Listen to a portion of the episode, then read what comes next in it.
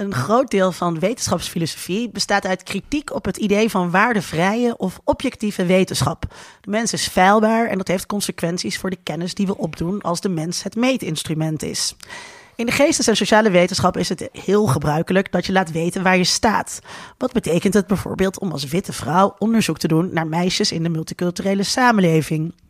Die memo is in de journalistiek nooit echt aangekomen.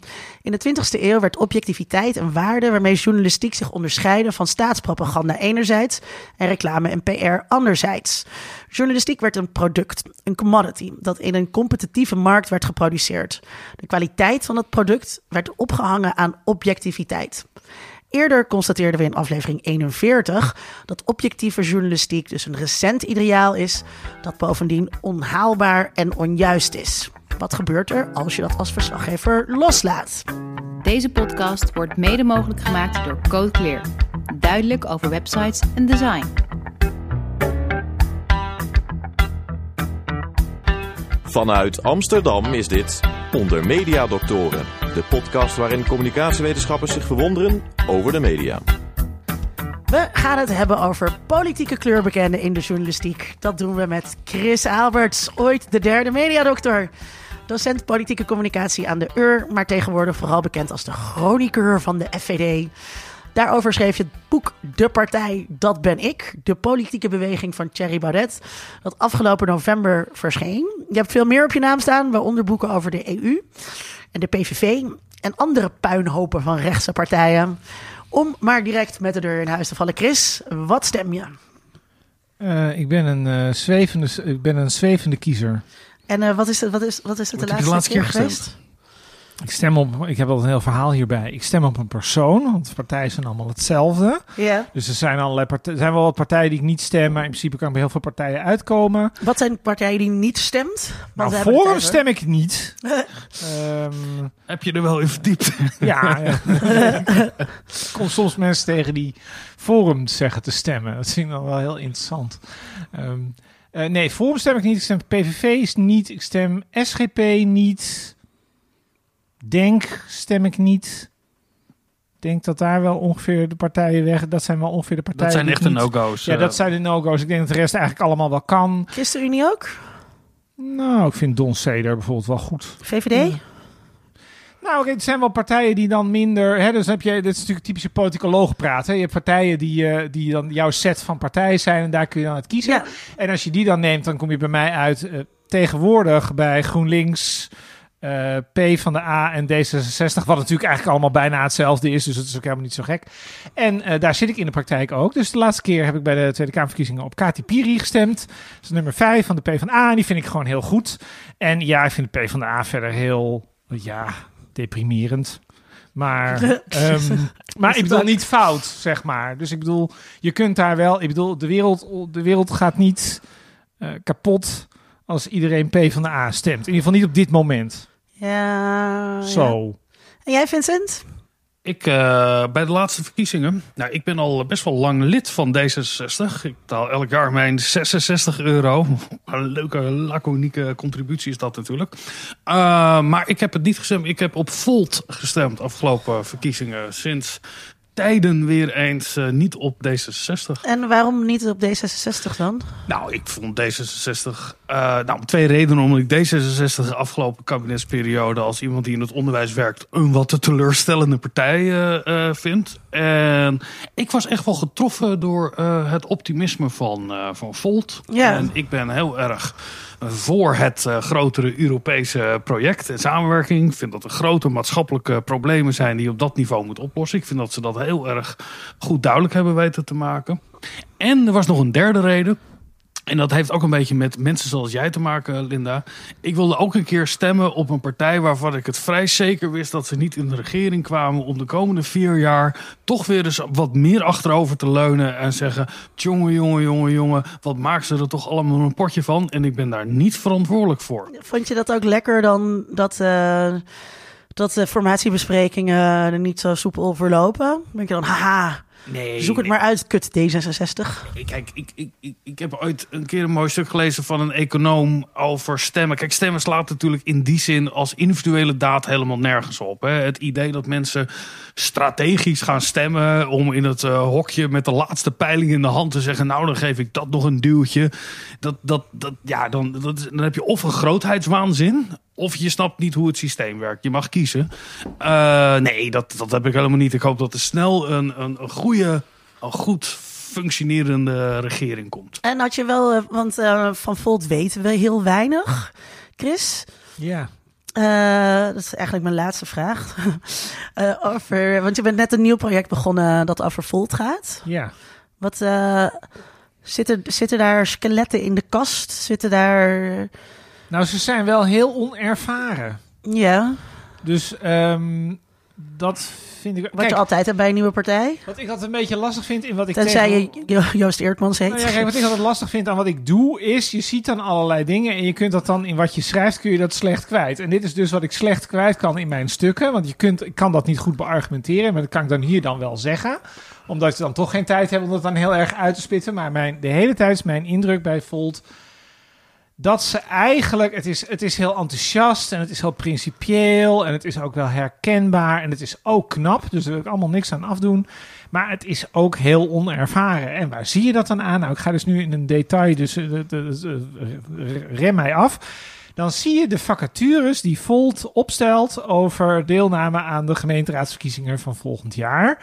Dan heb je dus drie soorten um, partijfuncties. Dan heb je de city lead en de policy lead en de beleidscoördinator. En hebben ze de, dat is dan op twaalf gebieden. En dit is dan per gemeente. En dan hebben ze dat weer over gemeentes heen. En soms zijn twee gemeenten samen en die hebben dan weer één team. En dat is met een ongelooflijke bureaucratische toestand. En de hele tijd, wat ik, het enige wat ik de hele tijd kan denken is, hoe kun je nou toch denken dat als je dat op die manier doet, dus als je met een hele hoop hoogopgeleide bij elkaar gaat zitten, heel veel papier gaat zitten produceren, dat je dan een beter pro- lokaal programma zult krijgen dan bij D zesenzestig. Hoe kun je dat nou denken? Ja. En volgens mij is het antwoord daarop, dat kun je alleen denken als je geen ervaring hebt. Um, en daar zitten heel veel... Maar wel veel, veel enthousiasme. Maar er is wel veel enthousiasme. En je kunt je dus afvragen van ja, hoe dat dan precies moet aflopen. Dus of dat dan... Um, ja, of die mensen zo enthousiast zijn, zeg maar, dat ze hun eigen fouten vergeten en dat ze denken van nou, ik blijf gewoon lekker heel enthousiast. Of dat dat toch op een gegeven moment het, het, ja, het karretje in de modder rijdt, zeg maar. Ja. En dat het dan gewoon ja, in het niets eindigt. Want het is ook wel, dat is natuurlijk de tweede kant van Volt, het is ook wel een P R, het is natuurlijk ook gewoon een heel groot P R-verhaal. Tuurlijk. En dat, en dat wordt eigenlijk ook nooit verteld, volgens mij. Ik bedoel, maar wat wil je ermee? Maar dat is de S P, was dat toch ook jarenlang? Een hele succesvolle marketing. En, en, en de V V D, ja, die zijn er nooit echt heel goed in geweest, goeie, maar wel succesvol. Je hebt, goede, je hebt goede P R nodig. Nou ja, wat zij gedaan hebben. Nou, ik geloof dat als je op Instagram zat, dat je dan niet om ze heen kon. Niemand weet wie betaald heeft, maar um, ja, dat, dat, ja, het klinkt heel, ja, het klinkt heel leuk. Maar, maar je gaat, je je gaat dan... er een, een, een project... Wat ik me afvroeg... Je, ja. gaat, uh, je gaat dat komende tijd volgen, Volt. Ja, een jaar. Uh, je hebt dat ook met de P V V gedaan en later met Forum.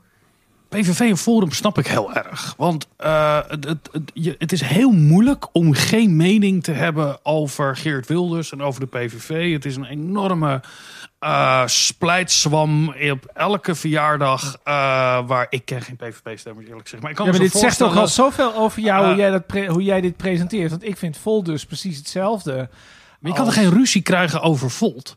Terwijl je dat nou, volgens mij wel volgens over mij gaat het allemaal. Het gaat gewoon over grote. Al die partijen gaan over grote ideeën. En met die ideeën kun je het eens of oneens zijn. En grote ideeën mislukken vaak. Omdat het namelijk te groot is. Dus ik vind dat idee van Volt... Kijk, ik zou er niet snel op stemmen. Ik wil hier echt een hele foute grap maken over Hitler. Ja, maar, uh, maar Volt heeft wel... Maar die was ook voor de grote Europese eenwording. Nou, is dat dat uh... idee over die, dat het Europa democratischer moet zijn. Dat je niet zonder Europa kan. Dat je daar dus iets mee moet. Daar ben ik het hartstikke mee eens. Alleen ik zie het als naïef en onhaalbaar. Omdat, ja, om daar überhaupt een, een poging te wagen. Om dat, om dat karretje een bepaalde kant uit te duwen. Linda, wat heb jij gestemd? Uh, dat zal de, de luisteraar niet uh, verrassen. Uh, ik ben lid van bij één. En ik heb op bij één gestemd. Nummer zeven, Lennon Fokkens. Jeetje. Oh, dat was degene die ook in, uh, in Zuid-Afrika demonstreerde, toch? Zeker. Ja. ja. Nee, want Chris had het over onhaalbare idealen. Waarom ja, heb je dan niet is daar ook een voorbeeld van. Het zijn allemaal clubs dat je denkt, ja... Het, ik bedoel, weet je, ik bedoel, het, eigenlijk, als ik heel eerlijk ben, het interesseert me niet eens zoveel of ik het er nou mee eens ben of niet. Maar ja, ik bedoel, of je nou Nederland wil de-islamiseren, of je wil Nederland weer de soevereiniteit teruggeven, of je wil... Ja, een soort ja, radicale gelijkheid noemt bij één dat dan. Dat zijn allemaal van die dingen. Dat ik denk, ja, oké, okay, ja, je kunt daaraan werken. En je kunt dan een keer een motie ja, aangenomen iets, je krijgen. Toch, je zegt toch iets uh, wat me uh, opvalt. Ik heb, het gaat me niet over of ik ermee eens ben of niet. Uh, ja. Als twee stappen, de keuze om de om Forum te gaan volgen. En ja. daarvoor de P V V. Ja. Wat motiveerde je dan... om dat te gaan volgen. Nee, nee, nee, nee. nee. Je, loopt, je, je, je, loopt, ja, je moet even in je draaiboek kijken, Vincent. Nee, laten we eerst... Uh, ik wil eerst even nog het heel even hebben over, uh, over, over hoe er eigenlijk in de journalistiek wordt gedacht over, over objectiviteit. Ja. Um, uh, Schutzen bestudeerde de journalistieke geschiedenis van Amerika. Die zei, je hebt eigenlijk drie modellen. Het marktmodel, waar je op, op kijkcijfers uh, uh, afgaat... Het uh, betrokken model, uh, zoals je een beetje uh, K R O en N C R V-programma's kan zien. Een beetje ingestoken vanuit zo'n betrokken achtergrond. En het professiemodel, waarbij natuurlijk al meteen duidelijk is... dat het laatste uh, het belangrijkste is. Neutraal en onafhankelijk, gericht op betrouwbare en objectieve informatie. Hoe uh, sta jij daarin? Um... Hele strategische stilte. Ja, dat erg. Ik vraag mij bij dit soort modellen altijd af of ze iets met de praktijk te maken hebben. Omdat, um, kijk, wat ik zo interessant vind aan de coronatijd, kan ik misschien, misschien even uitleggen. Kijk, dan zit je naar coronanieuws te kijken. En het gaat niet alleen voor coronanieuws, maar het gaat voor heel veel politiek nieuws ook. Dan heb je bijvoorbeeld meneer Tjeenk Willink, die doet dan nu de formatie. En die had dan een of ander, die had dan iets gezegd over Rutte. En dat was dan verkeerd begrepen. En die had daar dan een statement over uitgebracht. Nou, wat is dan journalistiek? Nou, daar komt hij.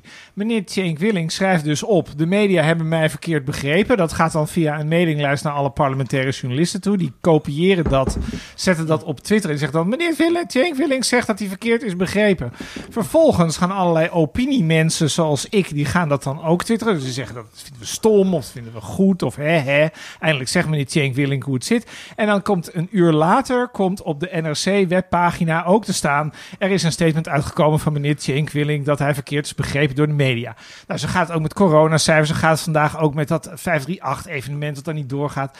Heel veel doorgeefluik. Ja, de journalistiek is heel vaak een doorgeefluik. Dus dat hele idee, snap je, die modellen waar jij het over hebt... dat gaat uit van dat journalistiek een soort onderzoek doet. Terwijl waarheidsvinding, ik, ja, Chris. Dat is helemaal niet zo. Journalistiek gaat heel vaak gewoon over... iemand heeft iets gezegd. En dat geven we dan door. En ik denk eigenlijk dat je bijna... Nou, ik wil niet zeggen, ik wil geen percentage aanhangen... maar dat je bijna een meerderheid van het nieuws... zit wel in deze categorie... Um, en heel vaak, ja, heel vaak zet je er dan nog een mening tegenover. Daar hebben wij het in het verleden in deze podcast volgens mij wel eens gehad. Dat je dan, dan heb je één mening gehoord en dan zoek je er iemand bij. En er zitten altijd mening. twee kanten aan een verhaal. Ja, er zitten twee kanten aan een verhaal. En dat is ook aan geen elk onderzoek. Verhaal zitten twee kanten. Dus als je mij nou vraagt, hoe vaak is nou journalistiek echt onderzoek? Nou, um, ik vind bijvoorbeeld bij de Volkskrant... ik heb dan een abonnement op de Volkskrant... vind ik al heel moeilijk te herkennen... wanneer de Volkskrant nou precies onderzoek heeft gedaan. Ik vind mm. bij N R C vind ik het vaak wel duidelijker. Hè? Ze hadden dan bijvoorbeeld dat, dat over dat kunstonderwijs... en dat dat dan... Maar N R C heeft bijvoorbeeld ook um, ja. politiek verslaggevers... die ook meelopen met politieke partijen. Ja. Um, ja, maar het is toch heel vaak... Kijk, wat je natuurlijk dan doet... Um, ja, je zou kunnen zeggen, als je dan meerdere mensen vraagt... Hè, zo doe je Tom Jan Meeus. Nou, dat is dan toch wel ongeveer een beetje het walhalla... van de politieke journalistiek in Nederland. Die vraagt dan allerlei mensen iets... en die componeert daar dan een verhaal uit. Dus die zegt dan van, nou, als we dat dan allemaal zo naast elkaar leggen... dan is het zo gegaan. Ja, dat is, dat is toch wel een genre... Wat, dat is toch het, meestal lees je toch iets anders als je journalistiek leest. En dat is dus mijn probleem met die modellen. Dan denk ik, ja... Kijk, dat hele commerciële, dat marktmodel van jou... ja, uh, we moeten allemaal kliks halen... want anders is onze website irrelevant. Dus tot op zekere hoogte doen we allemaal een marktmodel. En hebben wij, uh, zijn we een professie? Ja, want al die mensen die die stukjes zitten te typen... dan hebben we het eigenlijk over al die mensen die we niet van naam kennen. Hè? Dus eigenlijk niet de Tom Jan Meeus en de Chelsea Talsings en de Petra de Konings, et cetera. Ja, dat zijn gewoon anonieme mensen en die moeten gewoon volgens bepaalde professionele normen zo'n stukje opschrijven. Dus die hebben dan inderdaad van, ja, er is een, een statement geweest. Mm. En er is ook nog een andere kant, want we moeten horen en wederhoor doen. Dat is een officiële regel. Dus dan kom je snel uit, denk ik, bij het model dat je vanuit een bepaalde visie uh, naar een bepaald onderwerp kijkt. En die visie wordt niet expliciet gemaakt, omdat het namelijk dan wel weer volgens de journalistieke normen moet zijn. Uh-huh. En de journalistieke norm is dat het neutraal is. Ja. Dus de visie mag je nooit specifiek maken. Ja, ja. Zo is um, het volgens mij. Neutraliteit, accuraatheid of feitelijkheid zijn natuurlijk ook uh, wel woorden waar journalisten zich graag mee associëren. Want het is wel een soort vertoog wat er heerst rondom die journalistiek. Van wat jij zegt, hè, van je moet eigenlijk kijken... Dit is niet nou hoe het gaat. Maar dit is wel als journalisten over hun werk praten. Dan komen ze allemaal met dit soort shit. Ja, dan komen ze aan. Maar ja, dat... dat... Kijk, ik ben geen journalist van beroep, zeg maar. Ik heb daar nooit een opleiding in gedaan. Dus ik vind het altijd heel lastig. Als dan mensen je dan een verhaal vertellen... dan denk ik de hele tijd, ja... hoe kan ik nou weten of dit waar is? Ja, en dat, dat moet wel dus... altijd... waar zijn. Het moet wel zoals waar je vroeger zijn. Altijd zei in de P V D Club. En daar wil ik ook. En daar wil, nee, kijk, dat vind ik volgens mij ook ongeveer het enige wat ik echt belangrijk vind. Ik wil altijd dat het het waar is. Dus ik wil niet achteraf. Ik heb één of twee keer iets geschreven. Niet over Forum, maar waarbij ik iets geschreven had wat niet waar was. Nou, dat vind ik echt verschrikkelijk. Ja. Maar gaat het dan over feitelijke onwaarheden van... ik heb met uh, diegene gesproken en dat bleek helemaal niet waar te zijn? Nee, is, is dat de ik waarheid? Had bijvoorbeeld geschreven... dat ik weet het ene voorbeeld weet ik ook nog heel goed. Ik had over de journalistenreis van het C I D I... dus dat is de, de, de Israël-lobby, zeg maar... had ik geschreven dat alle grote media van Nederland... daar wel eens journalisten met die persreis hadden gestuurd.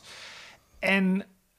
dat is niet helemaal waar. Dat is, dat is namelijk... dat had het C I D I jou verteld? Of, dat had het C I D I mij verteld. Dat kan ik niet controleren. En ik had daar heel veel voorbeelden van. En daarbij zag ik al die journalisten dat het klopt. Omdat je maar, zelf ook op die reis was meegeweest. Ja, en ik had gewoon ik had deelnemerslijsten gezien van allerlei jaren. Dus dat dacht ik, nou, dat klopt. Maar het bleek dus niet te kloppen. Want bij R T L, daar was wel iemand van meegeweest. Maar het was in een periode dat die persoon niet bij R T L werkte. Dus dan is het toch een beetje... ja, het is ook niet... Maar dat is dus precies het hele punt met het verschil tussen journalistiek en wetenschap. Bij wetenschap doe je nog een beetje in grijs tinten, zeg maar. Dus ja. Niet van, nou ja, oké, okay, het is niet helemaal waar. Terwijl bij journalistiek, ja, dan mag je gewoon niet schrijven dat alle media... Mee, want R T L heeft die persoon niet met het C I D I meegestuurd, punt. Dus het klopt er gewoon niet. Dus wat wetenschappelijk gezien misschien ja. nog wel een verhaaltje van te maken was... is journalistiek gewoon onjuist. Maar en dat in... vind ik heel erg. Maar in die, in die waarheid of geen waarheid is het er natuurlijk ook allemaal... Uh, op interpretatieniveau. Uh, laten we zeggen, er waren uh, heel veel mensen bij de inauguratie van Trump. Uh, ja. Dat is een andere mededeling als er zijn nog nooit zoveel mensen geweest. Uh, waar ligt daar dan die grens? Ja, maar dit is precies... Ge- nou, geef je een, nou, geef je een fantastisch voorbeeld. Dit is... Kijk, als er bijna niemand op zo'n veld staat... dan kun je zeggen, er staan wel, staan wel verrekt te weinig mensen op zo'n veld. Hè, dat was bij Trump. Maar wat natuurlijk heel veel gebeurt... is bijvoorbeeld... ik was pas op het Museumplein bij zo'n coronademonstratie. Nou, hoeveel mensen staan daar nou, Vincent? Heb jij nou enig idee hoeveel mensen dat dan zijn? Nee, maar, kun jij of... dat kiezen? Kun jij dat... Nee, maar, nee, maar moet je niet uitlullen, moet je niet uitlullen. Dan moet je eigenlijk... want iedereen wil dan weten... Was dat, nou, was dat nou vijfentwintig man? Of was dat vijfhonderd? Of was het tweeduizend? Nou ja, je staat ertussen en je denkt... ja. Best veel. Een, best veel. Ga dan, op, ga dan op de Albert Heijn staan. Sta ik iets hoger. Maar ja, dan sta je er alweer heel ver vanaf. Dus wat doe je dan? Dat is heel laf. Dan ga je toch heel snel. Dan denk je nou kijken wat A T vijf geschat heeft. En dan zegt A T vijf vijftienhonderd. En dan zegt nou, daar toch wel ruim duizend mensen. Dan zegt ja, ja, dat zo. Ja. Dus dit is precies... Dit is precies hetzelfde probleem. En dat zit ook helemaal in dat boek. Zit er, is er ook van vergeven. Van dingen dat je denkt, ja, we willen eigenlijk wil je het precies weten. Maar je weet het natuurlijk heel vaak niet precies. En wat is dan de oplossing? Als iemand het zegt, dan kun je zeggen, iemand heeft het gezegd. Wat natuurlijk iets anders is dan de waarheid. Ja, ja, ja. Ik, ik vond het al met Koninginnedag vroeger of Koningsdag. Er werd gezegd, er zijn een miljoen mensen in Amsterdam. Dan denk ik... Er wonen er bijna negenhonderdduizend. Dus is dat dan veel of weinig? Of zijn dat dan mensen van buiten Amsterdam die hier naartoe zijn gekomen? Dat, maar daarin zit natuurlijk wel kleuring. Er zit in de manier hoe je feitelijkheden brengt, kan ja. ook kleuring zitten. Er zijn, uh, uh, als je zegt op het Museumplein zijn uh, veel meer mensen dan verwacht, bijvoorbeeld. Ja. Dan moet je uitspreken bij wie lag die verwachting dan. Nou ja, wat ik dus doe... Of overweldigend ik heel, veel. Of, nou ja, wat ik heel vaak doe, is ik hou het heel vaak bij mezelf. Dus ik vind dan bijvoorbeeld, ik vind dan iets opvallend. En dan schrijf ik ook op dat ik het opvallend vind. Dat is dus niet journalistiek. En daarbij vinden mensen mij dus ook niet... Dat vinden mensen mij dus ook geen journalist. En dat vind ik prima, terwijl ik het eigenlijk wel eerlijker vind. Dus bijvoorbeeld, ik was bij een bijeenkomst... Door jezelf er ook in te schrijven. Ja, dus in Den Haag was een bijeenkomst van uh, stemmers van bijeen... die een soort, ja, een soort bijeenkomst hadden om Silvana te eren... dat zij in de Tweede Kamer kwam. Ja, nou, ik vind dat heel bijzonder. Volgens mij worden honderdvijftig Kamerleden gekozen... en er is een geneen waarvoor tweehonderd mensen naar Den Haag gaan... om te zeggen, wat fantastisch dat jij in de Tweede Kamer komt. Dus dan schrijf ik op, wat is dit bijzonder dat er tweehonderd mensen naar Den Haag... En ja, of dat dan echt bijzonder is, ja, weet je, ja, jij kan het anders zien. Ja. En dus ik vind... Um, dus aan de ene kant kun je dan... Je kunt dus tegen mij zeggen van ja, dat is dus niet erg journalistiek van je. Maar ik vind het eigenlijk, vind ik het eerlijker en transparanter. Ja, dat, dat, vind, dat vind ik ook. Um, er wordt wel eens... Um... Uh, ook wetenschappers beweren dit, dat er met een soort erfenis van fortuin zitten. Dat media uh, de opkomst van... Um, van, van uh, hoe heette die partij van Fortuyn? L P F. L P F. Uh, dat ze dat gemist hebben en dat er sindsdien een soort bias zit uh, richting die kant om heel veel overmatige, um, uh, hoe zeg je dat, uh, onevenredige aandacht te geven aan partijen aan de rechterkant. Ja. Denk je dat dat klopt? Ja, ik denk dat dat klopt. Hier, kijk, dan, maar dan komen we opeens een hele ander soort genre. Je kunt natuurlijk gewoon tellen... hoe vaak, hoeveel minuten er in het nieuws over Forum voor, het over Forum voor Democratie gaat. Nou, dat is natuurlijk veel meer geweest dan op basis van de daadwerkelijke politieke verhoudingen uh, te verantwoorden was. Dus ja, die, die, die focus is er. En dat is ook precies waar, ja, het staat niet zo expliciet in het boek, maar waar voor mijn gevoel dat werk heel erg over gaat. Um, namelijk dat er heel veel gevoelens zijn en diffuse ideeën en over... dat eigenlijk een hele hoop mensen het met Thierry Baudet eens zijn. Dus ja. eigenlijk vinden een hele hoop mensen toch dat Nederland... Uh, nou, dat de E U te, te, te machtig is... en dat er te veel migranten komen... en dat die maar niet willen integreren. Nou, kennen die hele, kennen die hele reutemeteut wel. En het is totaal niet te objectiveren, op geen enkele manier. Want als je namelijk nou ja, gewoon... met zetels in de Kamer... Ja, maar het gevoel eigenlijk dat het zo, dat het zo massaal is, is niet te objectiveren. Omdat het namelijk de zetels geven een ander beeld. Namelijk ja. de zetels geven het beeld. Het is ongeveer twintig procent en dat is het wel. En als jij opinieonderzoek gaat kijken... Nou ja, daaruit komt niet dat, een massale, dat in Nederland men massaal uit de E U wil. Terwijl als je maar lang genoeg met mensen over de E U praat... denk je dat iedereen negatief over de E U is. En die uh, gevoelens, of die, dat diffuse beeld... dat maakt wel heel erg uit voor wat de relevantie van zo'n partij is, denk ik. Ja, of is het, kijk jij daarnaar, naar die bias? Nou ja, dat heet het de culturalisatietheorie. Weet je wel, je, je hebt journalisten die denken dat er allemaal mensen zijn die iets vinden. Dan geef je er heel veel aandacht aan. Omdat er veel aandacht voor is, krijgt het misschien ook wel meer navolging daarvan. En die journalisten, en dan wordt er gestemd en dan krijgt zo'n partij, omdat het veel aandacht heeft gekregen, veel stemmen. Dan zeggen die journalisten, zie je wel, we hadden het aan het juiste eind. Want... er is toch redelijk veel op gestemd. Dus dan krijg je een soort, soort, soort zieke, circulair systeem... waar je niet uit kan treden. Ja. Maar, maar aan de andere kant... die aandacht die er uh, voor Pim Fortuyn uh, toen minder was... en toen enorm die, die shock daarvan... dat heeft wel laten zien dat er bewegingen in de samenleving zijn... die ontwrichtend kunnen zijn. Ik denk als jij nu Volt volgt, als Volt heel groot wordt... Ja, dat weet je, dat is een variant op D zesenzestig. Er is niet echt een grote uh, aardverschuiving gaat er plaatsvinden in de Nederlandse samenleving. Gevaarlijk, zeg maar. Nou ja, of nou gevaarlijk, laten we, laten we het eens proberen objectief nou, hè, te benoemen. Ja. Hè? Uh, uh, maar dat het ontwrichtend is voor de systemen die we hebben. Als de F V D uh, toen met de Provinciale Statenverkiezingen. Als we dat hadden vertaald naar een Tweede Kamerverkiezing. Ja. En die aantal zetels. zesentwintig zetels waren dat geweest. Dat was echt een ontwrichting geweest uh, van heel veel... Uh, van de geschiedenis van het beleid, van de politiek dat bedreven is in Nederland. Dat had daarop kunnen uitkomen. Nou, toen de L P F wel in de Kamer kwam, hebben we gezien dat daar toch een soort... laten we een cultuurbreuk noemen in de, in de Nederlandse ja, uh, nationale niet politiek. Eens, hoor. Uh, helemaal niet. Uh, niet met me eens. Nee, met helemaal niet met je dus je dat je, je ook beduchter bent uh, om twee redenen. Namelijk dat het een ontwrichting zou kunnen zijn van de systemen. We hebben Pim Fortuyn, die angst natuurlijk. Maar er is, er is nog een veel diepere angst die we in de communicatiewetenschappen natuurlijk uh, de basis van ligt. Is dat, er, uh, dat, dat uh, uh, dit nooit meer, uh, nooit meer Auschwitz, uh, uh, uh, toch uh, uh, de hordes komen weer naar boven. De bruinhemden, uh, straks komen weer de fakkels door ja, de straten heen. Precies... Uh, uh, uh, uh, dat, deze drie bij elkaar, die, die vormen dat er ontwrichting kan plaatsvinden. Daar kan ik journalistiek uh, uh, wel invoelen. Die andere twee denk ik dat dat onzin is. Chris. Ja. Dit is volgens mij precies, dit is volgens mij precies het hele probleem met, dat hele, met, met dit soort partijen. Dat, ik wil, kijk, jij bent natuurlijk zo'n linkse jongen, zeg maar. Nou, ik, stem, dus, ik ben lid van D zesenzestig ja, ja, ik stem Volt. Dus ik heb bij, een soort neprechts uh, ben jij eigenlijk. Maar ja. die doen, mensen die doen alsof ze links zijn. Jij doet alsof je links bent. Helemaal niet. Ik maar ben...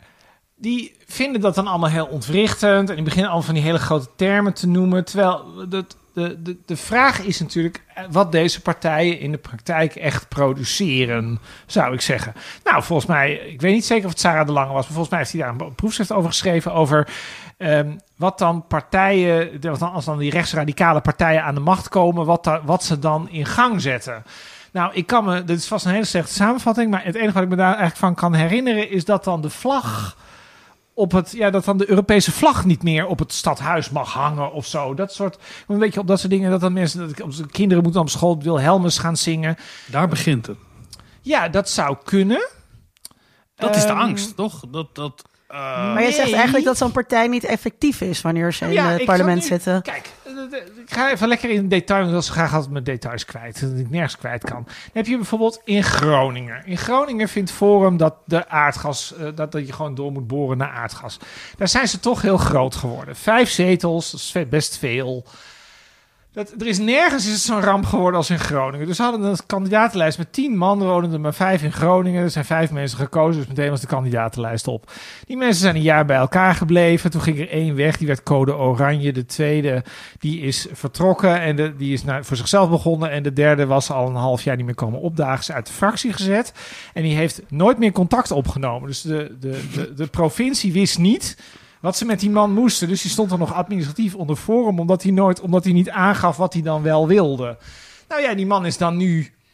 Um, die is dan nu echt opgestapt... en die wordt dan nu van de week vervangen... door iemand van Go. Dat is dus weer de club van Henk Otten. Want die stond dan nog op plek tien... dus die kon het dan nog net in. Dus die verhuist daar dan weer voor en zo.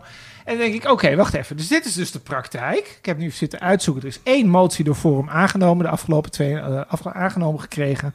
De afgelopen tweeënhalf jaar in, uh, in Groningen. Dit was de grote campagne. Waarin Forum de immigratie ging stoppen. En de E U een kopje kleiner ging maken. En het referendum ging in, invoeren. En, de, en met name natuurlijk. Hè, want dan zouden we ook kunnen zeggen. Dit was allemaal landelijk. Allemaal onzin. Maar ze zouden toch op zijn minst iets aan de energietransitie doen. Ze zouden toch voor zorgen dat die windmolens. Dat dat toch voorbij was. En die zonneweiden en zo. Nou ja, dit is dus, dit is dus het verschil tussen wat er echt gebeurt en wat er gezegd wordt. Er wordt ongelooflijk veel. Ja, maar dit, als, nee, maar jij dus nee, maar daar ja, maar refereer de, de, de, de jij de hele tijd aan. Als jij ja, maar zegt, die zorg die als, als er zesentwintig zetels voor een nieuwe partij in de Tweede Kamer waren gekomen, een partij die in een partijprogramma ja. standpunten heeft die ontwrichtend zijn. Voor ja. hoe we het nu hebben georganiseerd. Ja. Laten we het, laten we het ja. neutraal uh, trachten te benoemen. Ja. Um, Dan kan je toch niet zeggen, oh, daar hoeven we geen zorgen over te maken, die zesentwintig zetels. Want ze hebben het organisatorisch niet goed op orde. Nee, maar ik vind wel dat er um, bij zowel wetenschappers als opiniemakers als journalisten heel veel luiheid is in de analyse hoe dat dan komt. Dus hoe het dan komt, dat die mensen daar dan op stemmen. Ja. En um, waarom het... eventueel, want ik wil ze veel credits geven, denk ik, um, waarom het eventueel begrijpelijk is of goed of juist wel fout dat die mensen in die hoek gaan zitten. En ik wil je er altijd, ik wil je er altijd één geven, ook omdat ik in het verleden, zoals jullie natuurlijk weten, ik natuurlijk twintig jaar geleden ook ergens in die hoek rond liep en ook niet, ook daar nooit echt op gestemd heb, maar toch ook wel dacht van, nou, de naam Fortuyn vond ik natuurlijk toen wel goed. Toen had Fortuyn had het dan altijd over de mensen integreren niet. Hè? Dat is ook zo'n leuk bijeenachtig thema, dat je natuurlijk over, over iedereen die een migratieachtergrond hebt kunt zeggen, ze zijn niet geïntegreerd. Ik zou zeggen, er is gewoon een enorme intellectuele luiheid in dit land over wat wordt daar nou eigenlijk precies gezegd en wat zou je daar nou precies dan in kunnen verwachten. Dus Um, volgens mij wordt nooit uitgelegd, want het is niet eens een lange discussie. Volgens mij wordt nooit uitgelegd dat die mensen waarvan dan wordt gezegd die moeten integreren, dat dat mensen zijn met een Nederlands paspoort. Dat de wetten gewoon voor die mensen gelden, net als voor jij en ik. En dat er dus helemaal geen additionele eisen aan die mensen gesteld kunnen worden. Dus dat je gewoon met een ongelooflijke bullshit discussie bezig bent. Dus dat aan iedereen die, die dan zegt, ja, uh, jij met je Marokkaanse achtergrond, ga jij eens even lekker integreren. Dat dan eigenlijk de vraag zou moeten zijn, ja, wat, wat vraag je nu eigenlijk en hoe zie je dit dan voor je? Um, en dit wordt nooit voor de... Snap je? En dit zit niet in het debat. Dus er wordt wel elke keer gezegd, ja, het zijn fascisten en racisten en ze, en ze deugen niet en het is ontwrichtend. Maar mijn vraag zou zijn, waarom zijn mensen dan, ja, waarom zijn mensen dan bij die club gekomen? En wat denken zij dan dat die club gaat doen? En misschien zijn zij wel heel rationeel aanspreekbaar op dat dat gewoon standpunten zijn die zelfs als je ze... Um, dat, laat ik nog even weg of ze vreselijk zijn, dat het gewoon sowieso nergens toe leidt. Ja, maar dan... dan... Snap je? Mijn hoofd... Ja. Cool. Oké, okay, we hebben een, een, een... Jij bent een journalist. Uh, als je schrijft over het politieke, uh, de politieke bewegingen die in, in de partijpolitieke bewegingen die er in Nederland zijn. Ja. En je zegt van uiteindelijk, ja, uh, we moeten vooral de vraag stellen over hoe ze dat gaan doen. En we moeten niet zoveel nadenken. Nou, ik stel die vraag uh, heel vaak. Hoe wil je dat dan gaan doen? Ja. Dus er staat zo'n, heeft die jongen van de Volkskrant toen nog leuk opgeschreven. Er stond op het Forum voor Democratie congres. En dan staat daar zo'n jongen en die zegt dan, ik wil graag in een homogeen uh, wit land wonen. Of iets in die geeft blank land waarschijnlijk, was het waarschijnlijk.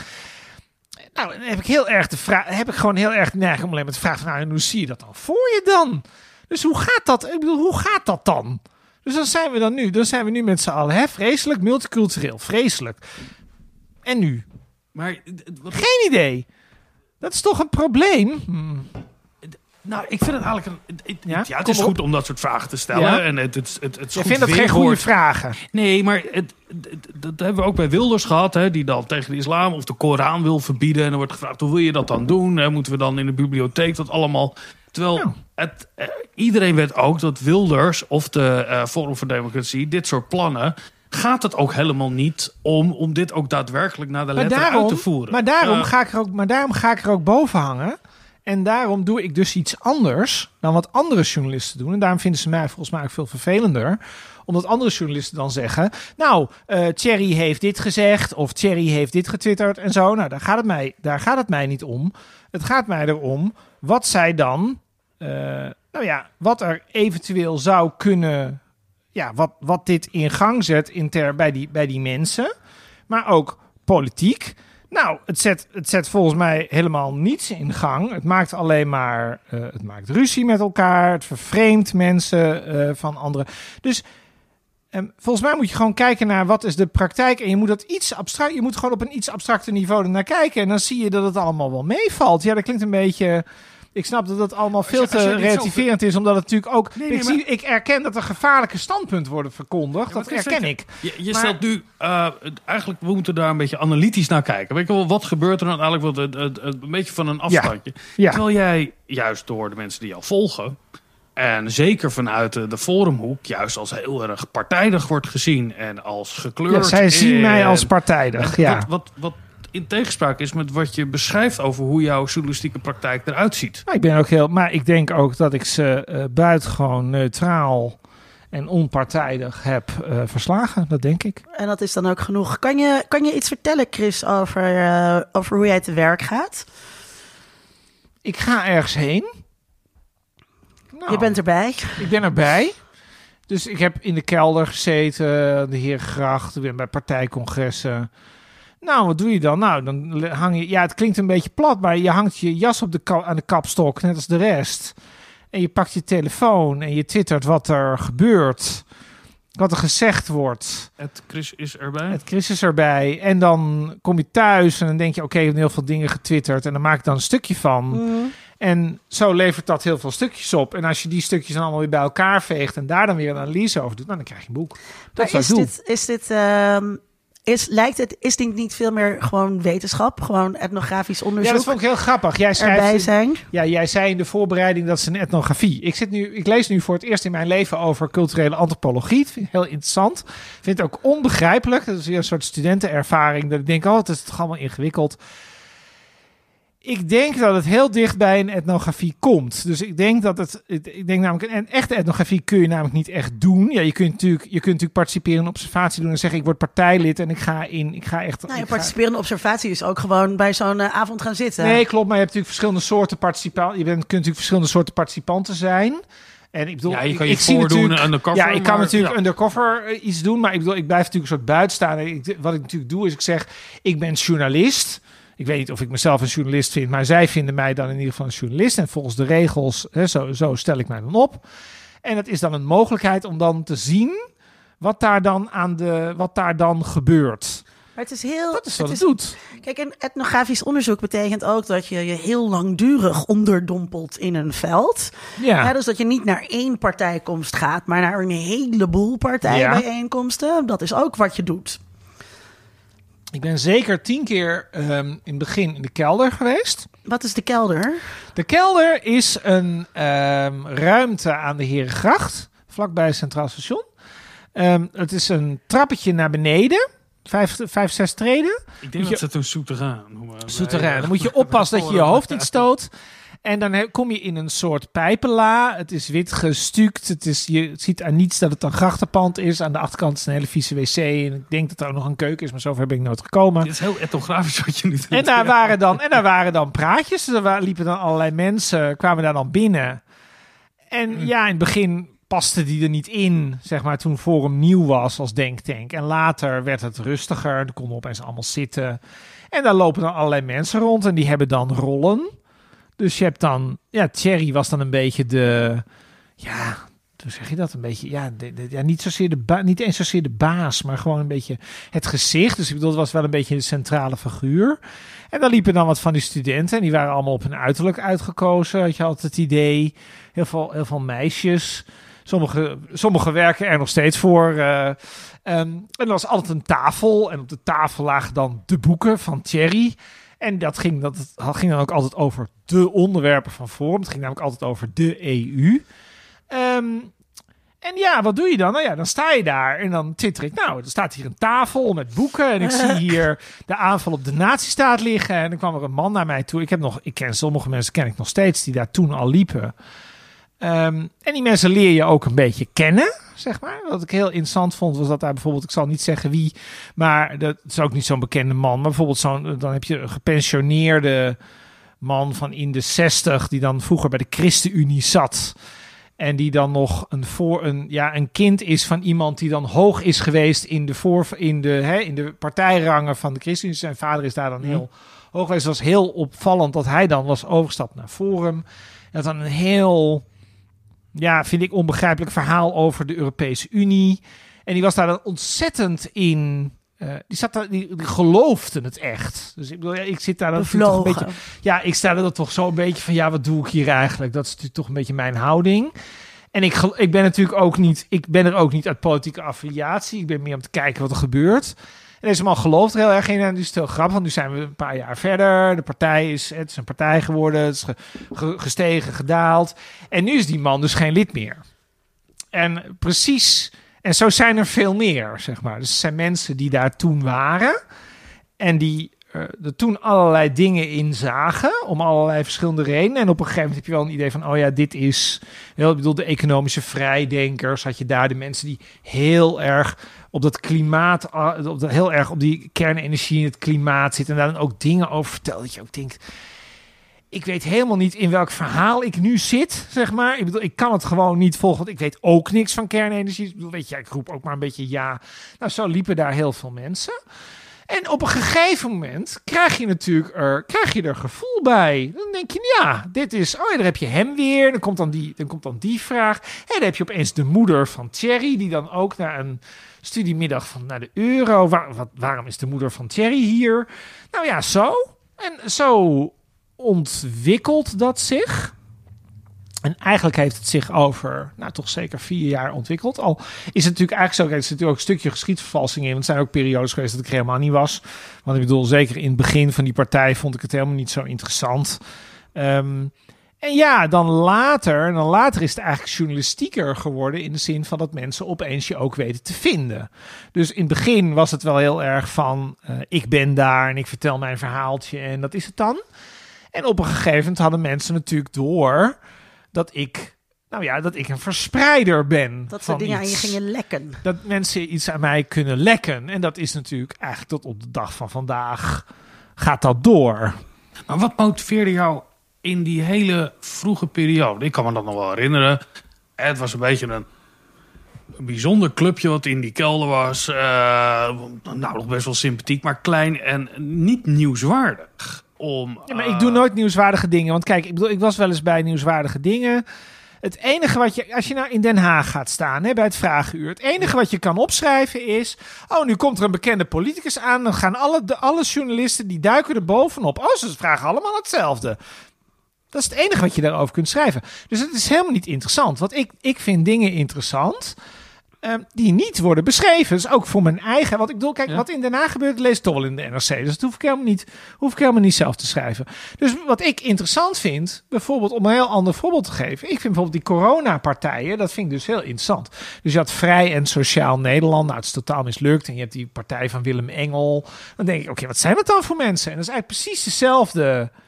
Even, even, um, precies hetzelfde precies dat, idee. Dat inter, wat je interessant vindt. Hè? Want ja. We hebben net die drie modellen genoemd... Ja. Uh, Kijk, het is niet interessant omdat je er uh, heel veel stukjes mee gaat verkopen. En dat daar veel voor betaald wordt. Uh, nee, dat is, het is commercieel totaal uh, onrendabel. Is het een waakhondpositie dat je zegt hier... Ja, uh, dat is wat het is. Er, ja, maar, dat is wat het is. Leg eens uit. Uh, uh, doordat je er langer bent... en je uh, door de tijd heen ook de wijzigingen kunt zien... en ook de verschillen kunt benoemen... Uh, word je heel gevaarlijk. Kijk, ik, ik vind mezelf... Nee, komt dat je juist de macht gaat controleren. Gezien, ja, maar, ja, maar zij zien mij zo. Kijk, even afgezien van of ik dat doe. Nee, maar wat motiveert jou om daar uh, op, op, op die dinsdagavond... Ik ben alleen maar geïnteresseerd in hoe het gaat. Ja, maar waarom ben jij geïnteresseerd om op een dinsdagavond naar een, een nietig verschijnsel... Dat kan uh, ik je heel simpel vertellen. Vroeger dacht ik, tot zeker vijftien jaar geleden, dacht ik altijd... ik wil iets met politiek. En dan dacht ik altijd, je moet lid worden van een partij. Want dan kun je namelijk naar discussieavondjes toe en dan kun je daar iets mee doen. Nou, toen werd ik lid van de V V D. Nou, binnen de kortste keren ruzie bij de V V D. Wel grappig, want de mensen waar ik ruzie mee maak zitten nu in de Tweede Kamer. Maar toch, uh, toen was ik lid van D zesenzestig. Stagiair, waar ik toen mee stage liep, uh, is nu wethouder in deze stad. Dus zijn allemaal mensen, zijn veel beter terechtgekomen dan ik. Uh, ik ben daar helemaal, ik pas daar helemaal niet in. Maar wat ik wel kan... Wat ik wel leuk vind, is om me ermee bezig te houden. En toen ik niet twitterde en niet schreef... Um, had, ging, nou had ik me wel eens ingeschreven voor iets. Nou, in de balie. Dan, ging je naar, dan dacht ik van, oh, dit is wel interessant. Ik ga naar de balie. Nou, je kan mij dus echt niet uit mijn stoel krijgen voor een avond in de balie. Dat lukt dus niet. Dat vind ik dus echt heel saai. En ik, waarom zou ik daar eigenlijk naartoe gaan? Ik kan toch ook gewoon tv aanzetten? Maar waarom vind je dat saai? Ja, maar wat heeft dat dan voor, wat heeft dat voor doel? Dat ik daar dan naartoe ga en dat ik dat dan... Ja, dan leer, ja, dan leer ik iets, zeg maar. Dat is dan een beetje het idee. Terwijl als ik daar dan iets over moet schrijven van mezelf... dan is het een veel actievere... Oh, het ligt niet aan de balie. Het ligt gewoon... Het ligt niet aan de balie, want ik vind de balie wel interessant... als ik er iets over kan schrijven. Maar als ik er niks over schrijf, weet ik niet wat ik in de balie moet doen. Nee, je wekte even de suggestie dat als het in de balie is... een beetje een soort... Nou, dat heb ik jarenlang gevonden. Ik vond jarenlang de balie super saai... en dacht van, wat moet ik daar nou doen? Maar als, ik, als je mij gewoon... dat is precies dezelfde avond geeft... en je zegt, Chris, je moet daar een stukje over schrijven... dan denk ik opeens van, oh, dan moet ik er opeens over nadenken. En dan wordt het veel actiever. En dan krijgt het een soort leven van zichzelf. En bij Forum geldt, denk ik... Um, het is interessant geworden omdat ik er langer was. Ja. Het is interessant geworden omdat ik er bij de Denktank was, toen iedereen dacht, wat jij net zei, ja, dat is toch helemaal niet nieuwswaardig, dat is toch een of ander clubje, wat doet dat er nou toch allemaal toe? Nou, wat dus zo interessant is, is dat ik dus op die eerste avond daar was en dat ik nog weet dat Thierry toen zei, die stond dan op een of ander kratje en die zei dan, ja, de, de penningmeester is er vandaag niet, want die zit in Miami. Nou, ik, heb geen, ik had geen idee waar ik was. Dus misschien heeft Thierry daar gezegd wie de penningmeester was. Maar de penningmeester was dus Henk Otten, die, waar dus later die enorme ruzie mee is uitgebroken. En als je dan, als je daar geweest bent en je weet later hoe de verhouding was. Um, dat is natuurlijk, dat doet ook heel veel. Uh, nou ja, dat is, gewoon, dat is gewoon academisch interessant om te zien hoe het gaat. Uh, dat heeft volgens mij heel erg een waakhondfunctie. Zelfs als niemand mij leest, heeft het een waakhondfunctie. En het is. Zij voelen het ook als een waakhond, want zij weten ja. dat ik weet dat het zonder Henk Otten niet had bestaan. Uh-huh. Even afgezien van de vraag, want dat is altijd wat je dan altijd dan terugkrijgt. Ja, niet van jullie, maar in de algemeenheid krijg je dat terug. Ja, maar die Henk Otten is toch een lul. Nou, dat zou best kunnen, maar zonder Henk Otten had het toch niet bestaan. Dus, um, en dat is natuurlijk, dat doet natuurlijk ergens pijn als al je inspanningen erop gericht zijn om Henk Otten uit de geschiedenis van Forum te schrijven. Ja, nee, bijvoorbeeld. Ik, nee, dit is maar één voorbeeld. Chris, ik ben het helemaal een beetje. Maar, ander voorbeeld maar, is. Wat, wat, nee, maar, voorbeeld, ik vond ja, drie. Ja. En we gaan helemaal, we gaan die. therapeutisch of psychologisch, oh, maar ik vind het ja. heel wonderlijk dat je, uh, je, ben, je hebt niet een soort baan waarin jij daar je moet zijn. Je mag gewoon je blikje bier openen, daar doen we het me open moeilijk is. Over. Zo. Ja. Uh, het is een keukentafelpodcast tegenwoordig, het, dat is gezellig. Het, het klinkt, Chris, alsof je een diep persoonlijke interesse hebt op dat soort bijeenkomsten. Uh, dat je dat interessant vindt om te zijn. Dat je het nog interessanter vindt als je er iets over maakt. Dat motiveert dan. Ja. En dat bleek uiteindelijk journalistiek te zijn. Maar is het niet wetenschap? Ja, dat is, is het wel journal- Jij zegt ook, ik noem mezelf geen journal- journalist. Ik noem mezelf journalist om accreditatie te krijgen. Ja, maar is dit niet gewoon wetenschap? Behalve dan dat, dat, er, niet... dat er niet zoveel... Het gaat, kijk, het dat, gaat dat mij methode, over, in je boek het gaat staat. mij over patronen. Ja. Dus kijk, wat de het, makkelijker... Het ontdekken van patronen is, is toch wat het makkelijkere, ja. Het makkelijkere boek over Forum dan hetgene wat ik geschreven heb... is eigenlijk een extra hoofdstuk bij mijn eerdere boek... De Puinhopen van Rechts. En in De Puinhopen van Rechts hadden wij het over alle rechtse partijen tot Forum... want toen bestond Forum nog niet. Dus dan had je het over P V V, L P F, Trots op Nederland... Uh, Hero Brinkman, dat soort clubs. En al die clubs die deden alle, maakten alle fouten allemaal... waren allemaal dezelfde fouten. Nou, dat zijn alle fouten die Forum ook gemaakt heeft. Dus in die zin zou ik kunnen zeggen... Uh, ben ik het met je eens uh, dat, het, dat het heel erg richting, richting wetenschap gaat. Alleen wat ik niet doe, is ik zit niet... Uh, aan theorie vast. Dat is eigenlijk het enige... Ik denk dat dat eigenlijk het enige verschil is. Ja. Dus ik zit niet... Uh, ik heb dat ik ben... We houden etnografen ook weer erg van. Maar dat... dat, dat... Dat nou, ze dat, dat niet wel, nou, dat is toch wel nou, echt dat anders hangt, hoor, in de, dat is in de niet helemaal waar. Dat, ik zit nu de introductie in de antropologie te lezen. Dat blijkt heel ingewikkeld te zijn. Dan ben ik blij dat ik dat niet doe. Volgens mij doe ik methodisch. Kom het, het weet je, ik bedoel, misschien zullen etnogra- echte etnografen mij een hele slechte etnograaf vinden. Zou kunnen. Maar ik denk dat dat heel dicht tegen elkaar aan zit. Ik denk niet dat als ik bijvoorbeeld studenten zou begeleiden die zo'n project zouden doen... Ik denk dat die studenten min of meer gaan doen wat ik dan nu gedaan heb. Ik denk dat dat ongeveer op hetzelfde neerkomt. Ik, uh, dat denk ik dus ja. ook. Um, wat zijn jouw, wat zijn, welke normen en waarden hanteer jij uh, uh, uh, als je te werk gaat? Het moet kloppen. Het moet kloppen. Het moet kloppen. Accuraatheid, feitelijkheid. Nee, nee ja, maar dit vind ik alweer iets anders. Ja, dat is ook natuurlijk een beetje... Uh, kijk, accuraat gaat voor mij... Dat gaat over kloppende details wel. Ehm... Um, En ik vind de details niet zo belangrijk. Mm-hmm. Het gaat mij, dat is namelijk ook wat laat zien dat het niet dat ik eerder wetenschapper ben dan journalist. Mm-hmm. Want de journalist gaat wel over de details. Die, gaat, die wil de getallen juist hebben. Yeah. Terwijl ik meer denk, de grote lijn moet kloppen. Ja, de vibe van die avond, de sfeer binnen de partij. De, wie daar waren, waarom bepaalde dingen gaan zoals ze gaan. Het doet er ook niet zoveel toe of Henk Otten nou naar Miami was. Of, nee, dat uh, maakt me of, niet zoveel of, uit. Of, ja, of dat, naar heb L A. Ik toevallig, dat heb ik nou toevallig die avond opgeschreven. En daar weet ik nog dat Miami was. Maar dat maakt helemaal niet uit nee. of dat Miami was. En dat vinden journalisten vinden dat anders. Die zeggen ja. dan toch, ja, maar er is een praatje geweest. En daarin werd Miami genoemd. Dus dan moet het Miami zijn. Ja. En ik denk, goed, heel arrogant in... ik denk dat er behoefte is aan dat... Uh, aan dat, dat perspectief dat iets meer ervan afstaat. Dus ik denk dat je vaak verdrinkt in de details. En ik ben dus ook helemaal niet geïnteresseerd. Wat ik bijvoorbeeld ook niet, mij niet zo interesseert, zijn bijvoorbeeld individuele appjes die dan een keer gestuurd zijn. Het gaat natuurlijk om wat voor soort verhalen deze mensen nou zo in zijn algemeenheid met elkaar deelden. Mm. Nou, dat is veel sterker en erger dan natuurlijk dat er eens een keer een smerig grapje uh, wordt gemaakt. Dus ja, hoe doe ik dat? Nou ja, kijk, heel veel, heel veel aantekeningen maken. En uh, wat natuurlijk door de tijd heen veranderd is, is dat natuurlijk... Um, kijk, in het begin was ik alleen aanwezig. En later ontstond de mogelijkheid om met mensen te praten. Um, maar dat is ook weer met... Uh, dat is ook lastig. Want de meeste van deze mensen vinden mij kritisch. Dus um, ik heb, ik heb uh, ja, zo'n mailtje gestuurd naar zo'n persvoorlichter. Want zo moet dat dan. Hè? En dan, dan vraag ik ja. Maar ik zeg nou ja, ik wil graag Thierry Baudet interviewen voor mijn boek. En ik wil Theo Hiddema graag. En ik wil Paul Frentrop. En daar is een hele, een hele lijst. Annabel Nanninga wilde ik. Ja. Nou ja, en dan krijg je een nee. En dan ben ik eigenlijk op een bepaalde manier ook wel weer blij. Want dan denk ik, ja, ik wist eigenlijk ook niet zo goed. Als ik nou heel eerlijk ben, vragen. Wat ik nou eigenlijk aan Annabel ja, Nanninga dan... wilde vragen. Ik weet het eigenlijk niet, want ik weet eigenlijk wel hoe het zit. Want dat is nou precies het hele... Maar dat is dus ook de spanning, dat het heel vaak... Dat je dus aan de ene kant wil je wel met mensen praten... en denk je van, ja, ik krijg toch meer informatie uit... als ik het niet kan vragen. Maar als mensen je dan iets vertellen... dat je dan toch vaak denkt van... ja, maar ik heb het zelf... ik heb gezien wat je deed. En wat ik gezien heb... waardeer ik toch hoger... of vind ik toch beter... vind ik toch een betere waarheid... vind ik toch meer in overeenstemming met de waarheid... dan wat je zegt... Nou ja, dat kan je natuurlijk ook uh, mooi uh, trianguleren. Tuurlijk. Uh, dus tegen elkaar afzetten. Dus Nanninga, en dat wordt het nog interessanter. Dus Nanninga zal zeker hoog opgeven over wat zij allemaal in de Amsterdamse gemeenteraad heeft bereikt.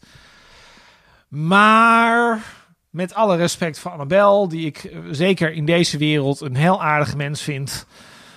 Uh, Maar ik ben daar toch iets minder van onder de indruk, laat ik het zo zeggen. Ja. Het is toch wel veel, hè, ook weer om bij Vincent vindt het nogal, vindt het allemaal nogal nee, nee, bedreigend. Nee, nee, nee, nee, ik doe, maak er een grapje van. Maar als je dit bedreigend vindt, dan zou ik zeggen, nou kijk eens naar uh, Forum of wat dan nu Jaar eenentwintig is in de Amsterdamse gemeenteraad. Wat een treurigheid zeg. Ik bedoel, ze moeten hopen dat de V V D met ze meestemt en dan hebben ze een kwart van de, dan hebben ze een kwart van de gemeenteraad. Ik zat te denken dat er... Er is natuurlijk een soort afspraak tussen uh, politici en de parlementaire journalistiek. Oh ja, dit. Ja, dit is het verschil. Dank. En, en uh, dat betekent dat je een interview geeft. Dan kan je een keer wat laten vallen. Of je laat een keer wat lekken. Ja, dit werkt zo. Op. Ja. En, en dat is een... Ze hebben elkaar heel hard nodig. En dan kan ik me voorstellen als jij daar tussendoor komt die uh, werkt niet. niet... Nou ja, een, niet op de scoop zit. En niet op de snelheid zit. En wat langduriger werkt. En altijd daar is. Dat je zowel door je, uh, de journalisten uh, als anders gezien wordt... en misschien wel niet één van hen. En door politici als heel moeilijk uh, te begrijpen. Ja, die, uh, die politici begrijpen mij niet goed... maar die, die journalisten vind ik altijd een beetje lastig. Dat vind ik heel lastig, wat je nu vraagt. Want hoe kijk, kijken die naar jou? Want kijk, wat jij zegt, dat is dus waar. Hè? Dat is dus ook het verschil. Je kunt met mij geen afspraken maken... Kijk, als ik een interviewserie maak, dan mag, ik het, dan mag je het lezen van tevoren. Zoals iedereen dat doet, dat vind ik allemaal prima. Want dat is dan kennelijk de mores. Maar verder kun je met mij niet echt een afspraak maken. Ik heb me daar één keer in laten tuinen. Dat was ik ook heel erg, had ik ook spijt van. Dat ik in Leiden, ik weet nog heel goed, het was bij Leiden bij een meet-up van Jesse Klaver. En voor mij gaf Jesse Klaver een interview aan de N O S. En dat ging dan over dat er heel veel vrouwen in het kabinet moesten komen. En ik was, stond op het punt dat te twitteren. Want ik hoor Jesse Klaver dat tegen de N O S zeggen. En nee, voor de hele tijd, voor mij is alles diffuus. Ik denk, oh, een of andere cameraploeg, weet ik veel. En opeens stuift, stuift die voorlichter van GroenLinks... wat dus later Diederik ten Kate bleek te zijn... die altijd achter Jesse Klaver aanloopt. Die stuift op mij af en die zegt... dat mag je niet twitteren, want het is een primeur... die we aan de N O S hebben beloofd. Ja. Oké. Okay. En toen, en ik moet zeggen, ik was heel aardig... dus ik heb het niet getwitterd... Maar, maar, is dit, maar, is dit niet, maar Chris, is dit niet, maar is dat toch niet ontzettend partijdig? Dat er zulke afspraken ja, gemaakt worden. Al dat, al dat hoog van de toren blazen over objectiviteit en al die normen en blak, blak, blak. En ja, ondertussen er, is, er, is er wederzijdse afhankelijkheid die, waar onwijs weinig op gereflecteerd wordt. Tuurlijk. Nou, dit klopt. Maar dat ben ik met je eens. En dat is dus ook volgens mij waarom ze mij dus lastig vinden... Omdat ik uiteindelijk, ik bedoel, ik ben af en toe wel aardig. Ik ben, niet, ik ben er niet op uit om hen in de gordijnen te jagen. Dus uh, ik probeer wel. Uh, als zij mij aardig kunnen vinden, dan wil ik ook graag aardig gevonden worden.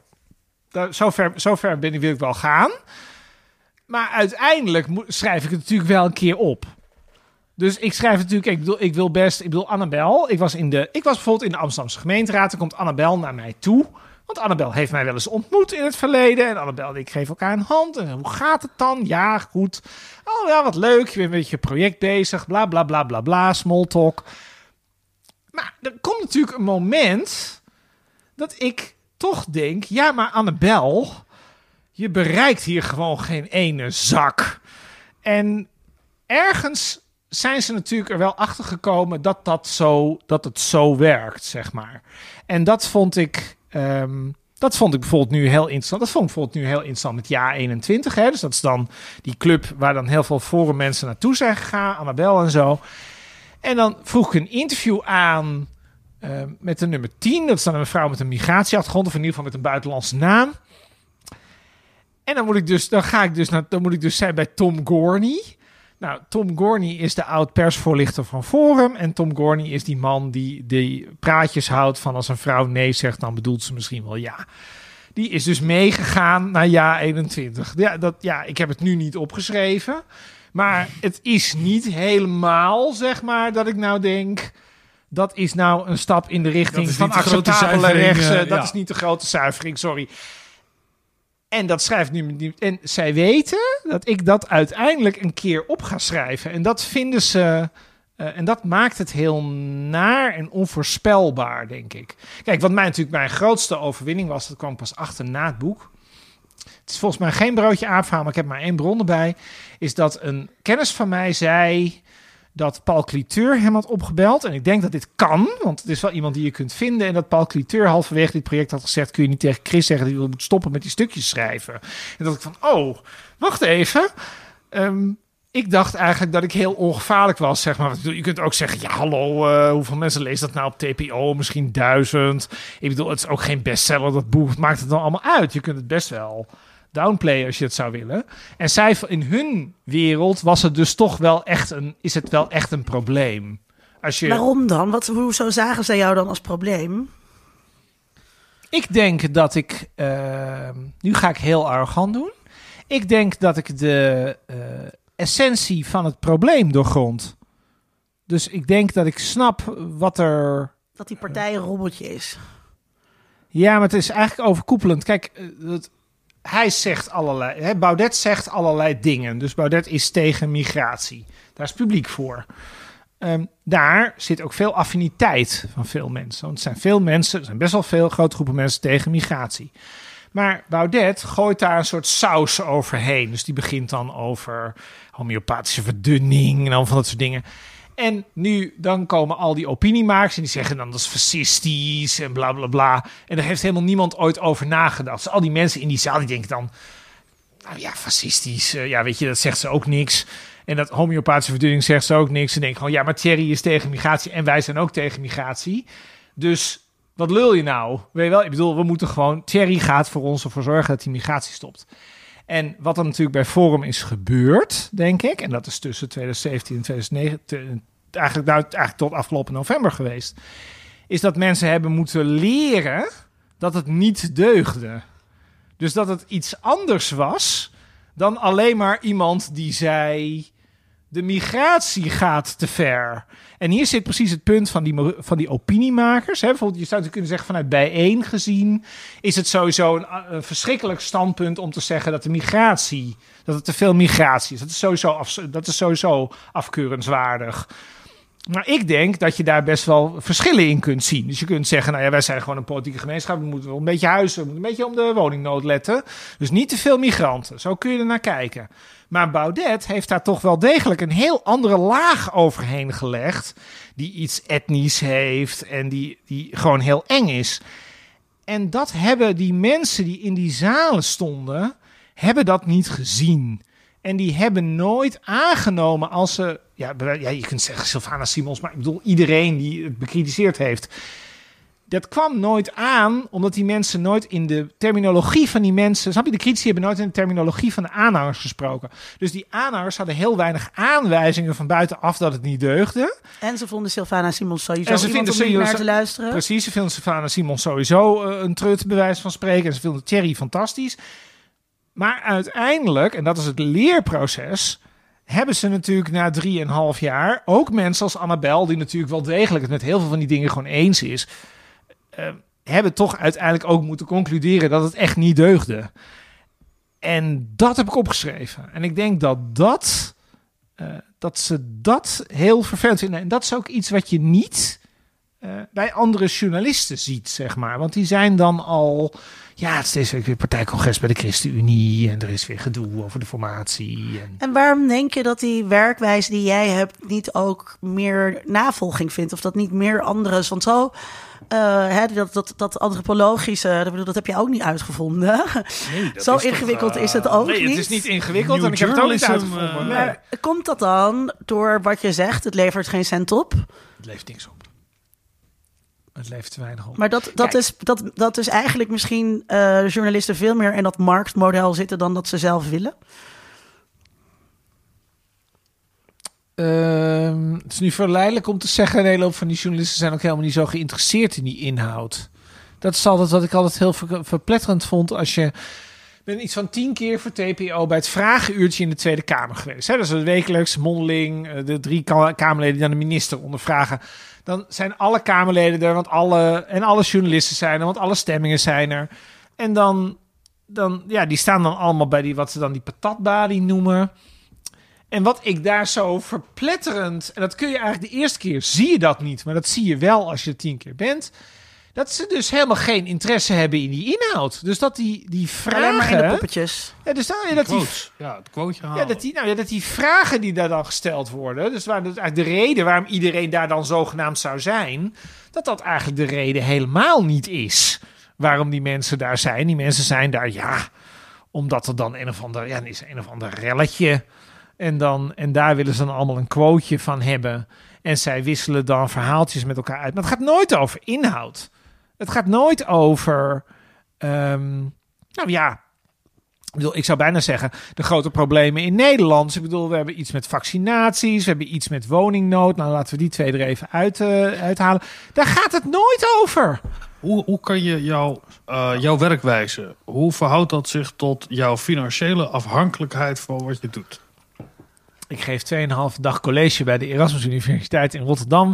Um, en daar betaal ik mijn rekeningen van. Dus je hebt het niet nodig. Is, is, het kan deze werkwijze alleen bestaan als je er niet... Want kijk, die mensen bij de patatbalie, uh, die hebben een baan. De, kru- en de die, N R C uh, moet gewoon gevuld worden. Dus ja. ik bedoel, ik kan de N R C-journalisten ook niet verwijten... dat zij gewoon ook... Uh, ja, nou ja, dat er gewoon stukjes moeten komen over dingen die op dit moment actueel zijn. Dat ja. is niet raar. Ja, ik luister wel eens naar Haagse Zaken, de podcast. Die zijn ook heel erg... Uh, toch ook vaak daarmee bezig. Hè? Over waar zit het verhaal, week. Wat gebeurt er nu, wat is die actualiteit? Hè? Dat, dat is het, ja, terwijl dat het, helpt dus het bedrijf niet. Waar ze in zitten. De grote ironie is natuurlijk dat ik nu op Rob Wijnberg begin te lijken. Het helpt niet om, het te, be- om te begrijpen wat er gebeurt. Het helpt niet. De waan van de dag. Het is ja. de waan van de dag. Maar, en wat je, moe- wat je je moet afvragen is... Nou, ik zou bijna zeggen, je kunt het voor elke partij, je kunt het voor elke partij doen, maar laten we... Nou, bij één is een goed voorbeeld. Ik bedoel, met één zetel, ja, ik zou zeggen, je kunt daar niks mee. Maar dat is misschien, te, misschien is dat te cynisch. Ik zou zeggen, ik vind het heel interessant wat dat dan... Het, laat ik zo zeggen, als je aan het eind van die vier jaar van Silvana Simons een half A viertje kunt schrijven over wat Silvana daar bereikt heeft, dan denk ik dat ze het heel goed gedaan heeft. En ik denk dat dat halve A viertje, dat dat bij mensen tussen hun oren moet komen, want dat is namelijk hetgene waarop mensen kunnen evalueren of Silvana nog een keer zo'n periode verdient. En dat soort samenvattingen, Volt precies hetzelfde. Dat is een enorme ambitie die zij uitspreken. Nou, ik denk dat als zij iets kunnen doen met transparantie van de Europese Raad van Ministers, dan is het echt huge wat ze doen. Ja. Maar dat stukje, als dat al zou gebeuren, dat verdwijnt in... Ja, wat heeft Laurens Dassen dan nu gezegd over het, de bestrijding van het coronavirus? En wat? Oh, hij gaat morgen naar Tjeenk Willink toe. En dan heeft hij over een brief over de formatie. Man, drie flutzetels. Maar ik denk dat het goed is om te benoemen. Misschien is dat wel... Uh, uh... Ik, ik las wel eens op Twitter bij jou. Ja, weet je wel. Uh, nou, het, het geld klotst nu tegen de plinten met wat er allemaal gebeurt bij Forum voor Democratie. Uh, bij Chris. Want ja, die heeft natuurlijk zijn goudmijn gevonden. Uh, nu ga ik je dat is echt... gewoon echt niet waar. Nee, maar het, het schets is wat, hoe, hoe, wat, die verhouding. Wat je. Mag ik zeggen dat je er gewoon eigenlijk heel weinig mee verdient hiermee? Dat het ja, vanuit een ja, maar het is heel grappig. Is. Er is enorme ik denk schaamte, dat heel veel mensen dat niet weten. Er is enorme schaamte over waarmee verdiend wordt. Dat is enorme, ja. Dat is enorm lastig. Um, het is heel simpel. Het is een gecrowdfund project. Dat heeft zesduizend euro opgeleverd. Er komen donaties binnen via T P O. Ik denk dat dat... Nou, dat is niet dat. Ik bedoel, ik zet dat ook niet erg aan. Dus ik bedoel, ik zou daar meer om kunnen vragen. Maar ik denk dat dat eerder, in de, dat dat eerder honderd euro per maand is dan meer. Dus dan zit je op ongeveer, nou, het zal het zijn zevenduizend vijfhonderd euro. Dan heb ik nog eens twee keer een praatje gegeven. Dat is ongeveer vijftienhonderd euro's, negenduizend royalties van het boek. Nou, laten we zeggen dat dat twaalfduizend euro heeft opgeleverd. Nou ja, ga dan even, ga dan even zoeken hoeveel, ga dan even rekenen hoeveel uur daarin zit. Ja, dat is natuurlijk gewoon onzin. Ja, dus jij werkt voor twee, drie euro per uur. Ja, maar er is niemand in dit land. Ja, maar dit is precies... Nee, maar dat, nee, maar, dat nee, maar, daar wil ik, om, om... Ja, maar, even, Christen, ja, maar daar wil ik hem helemaal vertellen. Dat is precies de hypocrisie. Ik ben daar eerlijk en transparant over. Um, maar als je gewoon kijkt naar boeken... Kijk, mensen denken vaak... Oh, hij heeft een boek geschreven. Het boek wordt verkocht. Het boek zien ze dan in een boekhandel liggen. En dan betalen ze... Dik aan het cashje, denken dik mensen. Dik aan het cashje. Nou, ik zal even vertellen. Dit boek kost tweeëntwintig euro negenennegentig. Nou, dan krijg je tien procent daarvan. En dan als je dan op een gegeven moment... Als het dan heel goed verkoopt, vijftien procent. Nou, dan... Na boekhandelskortingen. Ja, nee, allemaal, er gaan allemaal ja. dit soort dingen nog vanaf. Dus ja, ik verdien daar een paar duizend euro mee. Maar ik bedoel, als je kijkt naar het aantal euro dat erin zit... En dat geldt niet alleen voor mijn boek. Ja, kijk. Geldt ook voor mijn, ko- dat mijn boek. Voor jouw boek. Koop mijn boek. Eindelijk weten wat seks is. Nu uh, vijftien euro korting. Oh, kijk, vijftien euro korting. Nee, het is nu vijftien euro. Maar de grap... nee, maar dat, dat want het op... is de maand van de filosofie en dan uh, doen we dat. Maar het punt ja. is, dat geldt dus niet voor uh, Paulien Cornelissen, bij wijze van spreken. Want die verdient, uh, die verkoopt er tweehonderdduizend. En zo zijn er ongetwijfeld nog wel twintig of dertig, misschien zelfs wel vijftig in Nederland. Maar de rest van die boeken... die je allemaal bij de Atheneum ziet liggen, is allemaal geen verdienmodel. Die journalisten die voor bijvoorbeeld die politiek journalisten die een boek schrijven, die moeten dan heel, die zijn, die kunnen in de eerste plaats cashen op het feit dat ze heel veel tijd betaald voor de krant hebben geschreven en dat voor het boek kunnen gebruiken. Net zozeer als dat uh, jij gepromoveerd bent en hebt geleerd hoe je onderzoek doet ja, dus en hoe je met bronnen omgaat. Precies, dus je gebruikt dingen die wel betaald zijn en wat je dan en wat je dan al wel eens ziet in zo'n dankwoord is dat de redactie dan dat het dan zo fijn was dat de hoofdredactie tijd heeft, heeft dat ze dan tijd konden krijgen om dat boek te maken, omdat het dan ook weer een soort status geeft. Maar dat is geen model, dat is gewoon onzin. Ja. En wat, natuurlijk, wat je natuurlijk hoopt is, is dat er een moment komt dat er dan... Ja, ik zou bijna zeggen, iedereen in deze wereld denkt, er komt een dag en dan belt N R C op. En dan zegt N R C, we willen graag een column van jou hebben elke week. En dat levert vijfhonderd euro per week op. Dat is dan een soort droom. Nou, ik weet eerlijk gezegd niet of er veel columnisten zijn die vijfhonderd euro per week. vijfhonderd is echt veel hoor. Nou, ik denk, ik weet niet. Ik bedoel, ik denk dan, dan zit je waarschijnlijk in de, in de categorie Maxime Februari, Sheila Sitalsing, ja, Martin Sommer. Uh, maar dat zijn, vijf, even afgezien ja. trouwens, want ik ken absoluut hun tarieven niet. Maar ik bedoel, ik kan me voorstellen dat je daar, dat, dat dan zou kunnen. Maar dat zijn, dat, die kun je op twee handen tellen en de rest, dat is gewoon allemaal sappelen. Uh, dus dat is gewoon onzin. En dat geeft helemaal niet, want dat is nou precies ook waarom ik doe, uh, waarom ik dit doe en niet iets anders. Uh, ik doe alleen dingen die ik interessant vind. Dus als ik het morgen niet meer, als ik morgen Volt niet meer interessant vind, ja, ik heb nu gecrowdfund, dus nu is het te laat. Maar dus nu moet ik dat dan doen. Maar ja, weet je, dan doe ik het niet. Precies um, zo. Ja, maar en ik vind het heel mij... belangrijk om te benoemen, want ik, ik wist dat ongeveer wel, dat dit soort projecten, uh, de manier waarop jij je journalistiek, of hoe jij dit doet, of het nou journalistiek noemen of etnografisch, bestaat bij de gratie van een hele diepe, uh, uh, uh, intrinsieke motivatie om dit te doen, uit nieuwsgierigheid. Dat is ja, maar ik zou bron. ook niet... Maar kijk, weet je, dat, er was eens een keer een vacature voor politiek verslaggever bij R T L. Ik denk twee jaar geleden of zo. En dan sturen mensen mij dat door. Zeg dan, kijk... Je, je kunt kan nog wat worden. Je kunt wat worden. En dan denk ik, zou ik mijn baan bij de Erasmus, die vast is... waar ik mijn vaste lasten van kan betalen. Zou ik die in de waagschaal stellen om vijf dagen in de week op het Binnenhof rond te lopen voor R T L? Met de, dat ze hem natuurlijk na een jaar ook nog uit kunnen gooien. Dan zie ik ook nog met wie ik dan moet werken. Dan denk ik, ja, ik weet helemaal niet of dat matcht. Want volgens mij hebben die mensen... Ik bedoel, ik vind die mensen allemaal hartstikke aardig voor zover ik ze ken. Maar ik bedoel, dat is niet helemaal, dat is niet helemaal mijn stijl. Maar je bent toch ook verpest? Je, je zou toch ook gewoon niet kunnen? In de zin, niet dat je het, het trucje niet kan. Maar om dat dag ja, in dag uit die zei, te doen. Er was een keer een oud-student van mij die zei daarover... Die had bij de N O S gewerkt. Die zei, hoe zie, ik zeg, die was voorlichter geworden van het Amsterdamse College. Ik zeg, waarom ben je in godsnaam voorlichter geworden van het Amsterdamse College... als je bij de parlementaire redactie van de N O S hebt gewerkt? En die zei toen, nou, zo'n dag gaat ongeveer zo. Je uh, uh, Siebrand Buma heeft iets gezegd... Dan zegt de redactie, dan zegt de hoofdredacteur tegen je... je moet echt iets, we moeten daar iets mee, we moeten daar iets mee. En dan ga je met je cameraman naar Siebrand Buma toe. Dan stel je, dan heb je vier vragen voorbereid. Je weet van tevoren al wat Siebrand Buma daarop gaat zeggen. Dan sta je in de rij om Siebrand Buma die vraag te stellen... want alle concurrenten stellen die vragen ook aan Siebrand Buma. Daarna monteer je daar een filmpje van. Dan ben je aan het eind van de dag, ben je, ben, heb je je filmpje gemaakt. En uh, dat is het dan. En morgen weer een ander filmpje. Hij zegt, ik heb nog nooit zo'n saaie baan gehad, zei ik. Oké. Okay. Als je goed oplet, dan zie je politici ook als ze naar de camera lopen. Want daar snijden ze hem altijd in. Dan zie je dat die politicus en die, en die, en die journalist... Die, dit is een soort dans. Mm-hmm. Want die gaan dan opeens rechtop lopen in die laatste zeven meter naar de camera toe. En die dan geïnteresseerd gaan kijken wat de vraag wordt. De politicus weet al lang welke vraag gesteld gaat worden. En de politicus weet ook precies wat ze gaan antwoorden in een mooie soundbite. Ja, wat ik heel uh, grappig vond... Uit. Het is een hele mooie... mooie wat, ik heel mooi, wat ik heel mooi vond, was dat dat was toen bij de Gay Pride. Ik weet nog wel, toen sprak ik die jongen... en die was dan nu voorlichter... die was toen voorlichter van een wethouder... die daar een praatje hield. En toen zei... Toen, zei ik van, nou ja, ik zeg, ik weet niet precies. Ik, weet niet, ik zei iets over die wethouder. Ik weet niet precies wat ik zei. En toen zei hij, maar je zou het, je zou het ook kunnen vragen. Oh, ja. Had ik eigenlijk helemaal niet...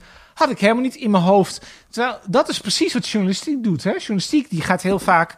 Dan de, de, als je nou de mening van iemand anders vraagt en ik schrijf dat op, dan ben ik altijd safe. Terwijl ik de hele tijd denk, ik vind het helemaal niet interessant, want ik weet namelijk al dat ik een soort P R-praat krijg. Ik vind het dus zelf, dan ik word zelf... heel vaak over hetzelfde onderwerp geïnterviewd als deskundige. Ja, altijd dezelfde vragen. En dan, en dan zeggen ze ook, uh, ja, ik las een interview met, met jou in Trouw over dit onderwerp. Zou je uh, dat even precies willen herhalen? Je, ja, dat is dan een beetje wat Zou ze je willen. willen herhalen wat Zou je, je toen hebt gezegd. Wat je toen hebt gezegd. En dan... En dat is zo boring. Ja. Maar dat is... Zij kunnen niet opschrijven... Dit is wat Linda Duits zei in Trouw. Ze moeten mezelf gebeld hebben... Want dat hebben ja. ze inderdaad geleerd. Ja. En dat is inderdaad ook weer... Dat is echt die notie van een doorgeefluik. Waar zit nou het verschil... Um, zie je, maak jij in, je, in hoe je te werk gaat... onderscheid tussen... Dit is een beschrijving en dit is een interpretatie... Uh, nee, want ik vind dat dat al, uh, dat dat al in elkaars verlengde ligt. Want een beschrijving is ook een selectie. Dus dat is ook al, daar zit ook al een interpretatie in. Daar zit ook al kleuring in. Kijk, ik doe geen moeite, dat heb ik van jou geleerd, in blogs. Uh, schrijf je jezelf niet weg. Dat doet de journalist wel. Ik schrijf mezelf niet weg. Dus, um, dit is wat ik zag en wat ik vond... En mijn criterium is, is of het klopt. En ik ben aanspreekbaar. Ik weet dat ze dat bij Forum zo niet zien. Maar ik ben aanspreekbaar op of het geklopt heeft. En wat ik heel fijn vond, was dat nu natuurlijk... Nu was natuurlijk de club uit elkaar gevallen. En toen kwam ik toch... Ik sprak twee mensen die vrij hoog in de... Die, de een publiek, de ander minder publiek... Vrij hoog in de toren zaten bij Forum en allebei weg zijn... En ik zei, nou, zeg, er is natuurlijk eigenlijk maar één vraag, hè? Wat klopt er niet? Ja. Nou, de een begon over een datum. Dat oké. Okay. Dat is wel mini, mini, mini, mini, mini. En uh, de ander zei, en dat vond ik wel interessant... Er staat hier dat het woensdag achttien december was, maar die woensdag, dat was negentien december. Dat was de een. En de ander zei, en dat vond ik wel, dat vond ik wel interessant... Die zei, ja, jij zegt over al die mensen die zijn gebleven zo lang... Um, dat ze het allemaal wel prima vonden. En dat is niet waar. Ik zei, nou ja, Dat is een kwestie van toon. Dus je kunt je dat op zich... Uiteindelijk erken ik natuurlijk dat ze het niet oké okay vonden... want ze zijn uiteindelijk weggegaan. Dus daar... Maar... Dan vind, jou... ik eigenlijk, dan vind ik dus eigenlijk dat het met het, buiten, dat het buitenstaandersperspectief klopt dus. En ik vind eigenlijk dat het buitenstaandersperspectief meer klopt. Heel arrogant. Vind ik dus meer kloppen dan mensen die alleen maar hebben opgeschreven wat hij zelf zegt. Mm. Want hij liegt alles aan elkaar. Dus uh, als je naar hem luistert, dan kom je juist niet bij de waarheid. Nergens. Dus je moet zelf kijken. Maar je bent heel erg beschuldigd door, door mensen van Forum uh, van framen. Wat dan altijd een beetje een rare interpretatie is van wat framing uh, is. Ja. Um, hoe, hoe deden zij dat? Of wat, wat, wat werd er over je gezegd? Um, nou ja. speelt, het, speelt het niet ook rechts in de kaart als je laat zien waar je staat? Zij zeggen ik toch vind altijd... dat ik helemaal niet zo... Ja, zij dit... zeggen toch altijd uh, fake news, uh, linkse media, blablabla. Ja, maar ik vind eigenlijk... en ik denk dat dat juist het hele punt is... ik denk dat ik heel genuanceerd sta. Kijk, jij vroeg aan het begin waar, waar stem je op. Ik heb buitengewoon veel partijen... Waar je, die je misschien niet bij mij verwacht... heb ik niet uitgesloten om op te stemmen... En ik denk dat dat ook precies mij typeert. Dus ik heb bijvoorbeeld niet gezegd dat ik niet op jaar eenentwintig zou kunnen stemmen. Dat zou volgens mij wel kunnen. Want ik ben bijvoorbeeld helemaal geen fan van veel migratie. Dat is bijvoorbeeld een goed voorbeeld. Ik ben ook geen fan van die windmolens. Ik denk dat het hopeloos is. Ik denk dat je kernenergie nodig hebt. Ik denk dat je referenda nodig hebt. Ik denk eigenlijk dat de E U ook heel ondemocratisch is. Nou, ik geloof dat ik hier toch ongeveer alle geloofsartikelen van Forum voor Democratie bijna uh, heb, opge- heb opgesomd. Maar ik wil dat wel graag in een... Uh, nette partij die ook een poging doet om dat echt dichter, dichterbij te brengen met respect voor de rechtsstaat en de democratie en zonder homofobie, vrouwenvriendelijkheid, antisemitisme, et cetera. En dat is volgens mij precies... Uh, ergens hebben zij mij natuurlijk ook leren kennen. Dus zij denk, ik denk dat zij wel weten... Laat ik zo zeggen, ze hebben mij in ieder geval mij nooit horen opschrijven dat ze niet mogen vinden dat er geen migraat, dat er minder migraat... Dat zul je mij niet horen zeggen... En dat hebben ze nooit van mij gehoord. En dat maakt het natuurlijk extra naar. Want je zou natuurlijk ook kunnen denken... als ik even heel flauw doe... je hebt die V V D'ers van vroeger... die bij de V V D niet binnenkwamen... en die gingen dan naar Forum toe. Nou, Kevin Kreuger hier in de Amsterdamse gemeenteraad... is een heel goed voorbeeld van. Ik ben natuurlijk ook iemand die is weggelopen bij de V V D. Ik zou natuurlijk ook... als ik een andere bad had gelo- genomen... had ik misschien ook wel... in hun vaarwater terechtkomen. Maar ik pieker daar niet over. Terwijl wij wel degelijk, als wij met z'n allen, wij allemaal die windmolens zo vreselijk vinden en zo duur, et cetera. Dus ik denk dat het voor hun juist heel naar is dat ik relatief dicht bij hen sta en dat ik ja, helemaal niets van hen moet hebben. Dus ik denk juist dat... Kijk, het is natuurlijk dat veel is makkelijker. Veel ergere afkeuring ja, dan... want jij... Kijk, even heel flauw, want jij hebt natuurlijk ook een naam. Um, jij bent natuurlijk heel links. En jij bent intersectioneel. En je bent een feminist. En dan zeg je ook nog dat je lid bent van bij één. Nou ja, ik bedoel, er is natuurlijk helemaal geen reden meer... om jou überhaupt nog erg serieus te nemen. Um, dus ik bedoel, van jou, jou kun je natuurlijk heel makkelijk... terzijde schuiven, zeg maar... Terwijl ik denk dat je mij iets minder makkelijk terzijde kunt schuiven vanuit hun perspectief. Omdat ja, ik het nou ook degelijk met die dingen eens ben. Thierry, uh, ook omdat ze misschien uh, eerst dachten dat je one of them was. Ja, maar dat dachten ze ook in het begin. Want yeah. ik dacht dat... Ja, maar dat zag je ook ja. dat uh, G. Stijl zich op een gegeven moment kritisch ging uitlaten over Forum voor Democratie. Dat is precies hetzelfde probleem. Heel erg... Uh, jongens, we zijn toch met hetzelfde project bezig, dezelfde beweging. Dan ga je toch geen kritische vraag stellen? Weet je wel, op een gegeven moment... Take one ja, maar de, de vraag dan, wat ik heel uh, erg geleerd heb hiervan... dat zie ik, als ik daar langer... als ik langer naar de politiek kijk, dan gaat het daar de hele tijd over. Het gaat over loyaliteit. Het gaat over... mag je kritisch zijn tegen mensen met dezelfde mening? Uh, en de, de tendens is bij al die nieuwe partijen... dat je dat eigenlijk niet mag. Dus je moet eigenlijk je moet gewoon zeggen... ja en amen. Terwijl volgens mij... Als jij lid bent, laten we bij één nemen. Als je bij bij één lid bent, dan moet je juist zeggen... Hey Silvana, dit doe je niet handig, want als je het zo doet, dan bereik je misschien wel meer. Ja, die ruimte meer. Is er niet meer. Hè? En die nee, ruimte nee. is er, ik weet niet of je erbij bij één is, want ik heb er niet naar gekeken. Ja. Maar ik denk dat bij vijftig plus is hij er niet, hij is bij de P V V is hij er niet, hij is bij de S G P is hij er niet, hij is er bij, ik ben uh, bij de Forum is hij er niet. Hebben ze nog redelijk op orde. De, de, de. PvdA, D zesenzestig en GroenLinks doen het nog komen nog het meest in de buurt. Maar zelfs bij D zesenzestig vraag ik het me af of dat zo is. Maar PvdA heeft toch een lange geschiedenis van zijn eigen tegenmacht uh, organiseren. Ja, maar dat is wel erg uit de tijd. Dat is wel erg uit de tijd dat de PvdA groot was. Hè? Ja, ja, nee. De, bedoel, de PvdA vier, wordt jaar, niet uh, meer groot. De PvdA blijft een beetje. Ja, ik bedoel, zullen ze nog een keer twintig zetels halen. Maar dat is gewoon een van die vele partijen die je hebt. Die helemaal. Ja, ze hebben een grote, rijke geschiedenis. Um, dus, dus dat hele idee van dat je die, dat je die interne debatcultuur. Kijk, het idee is natuurlijk toch heel vaak van als je het er niet mee eens bent, dan gooi je het toch op. Dat is toch het idee. En dat is natuurlijk, en dat is natuurlijk heel dodelijk als je iets met elkaar wil bereiken. En dat is ook, en daarom doet het ook pijn bij Forum. Forum is natuurlijk wel begonnen met het idee, dat is een beetje onzin, maar het idee dat het een discussieclub was. Van, we, kunnen, we, kunnen de, we moeten de E U stoppen. Wat zijn nou de beste ideeën om de E U te stoppen? Nou ja, uh, daar kunnen we leuk met elkaar over discussiëren. Maar dat was niet de bedoeling, want we moesten gewoon klappen voor de ideeën van Thierry. En dan bleken dan ook nog hele dubieuze ideeën dat te is zijn. Is het toch dat partijnamen altijd, of het nou Forum voor Democratie of de Partij voor de Vrijheid, weet je wel, to, toch altijd een, een hele bittere, cynische ondertoon ja. begint te krijgen. Ja. Bij één ook, overigens. Ja. Zo ook niet yes. helemaal, zo niet uh, helemaal bij één, nee, maar zo, zo een uh, beetje half bij één. Juist, juist uh, al die nee. dingen. Aan het einde van de aflevering gaan wij altijd een vraag beantwoorden. Um, ik stel hem eerst aan Vincent en dan mag jij hem daarna uh, afmaken. Wat levert kleur bekennen op in de journalistiek of in de juist niet-journalistiek? Nou, daar hebben we het nog niet over gehad. Maar wat, wat, er is wel een soort tendens nu uh, voor transparantie. Uh, Chris zal zeggen, ik weet niet precies wat dat betekent dan. Maar uh, ik geloof wel dat het goed zou zijn als de journalistiek ook daarin transparanter is over hoe je te werk gaat. En dat je Uh, iets meer je overwegingen laat zien over hoe je de stukken schrijft. Wat weer iets anders is maar dan... Maar dat is juist die transparantie. Daar zitten, daar zitten heel veel journalisten.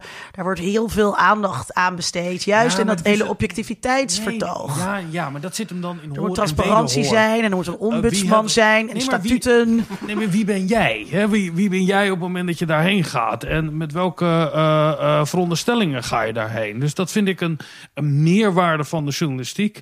Uh, het, misschien een hele rare... F- nee, die gaan we niet maken. Dat, uh, dus in die zin vind ik dat kleur bekennen vind ik, uh, vind ik heel goed.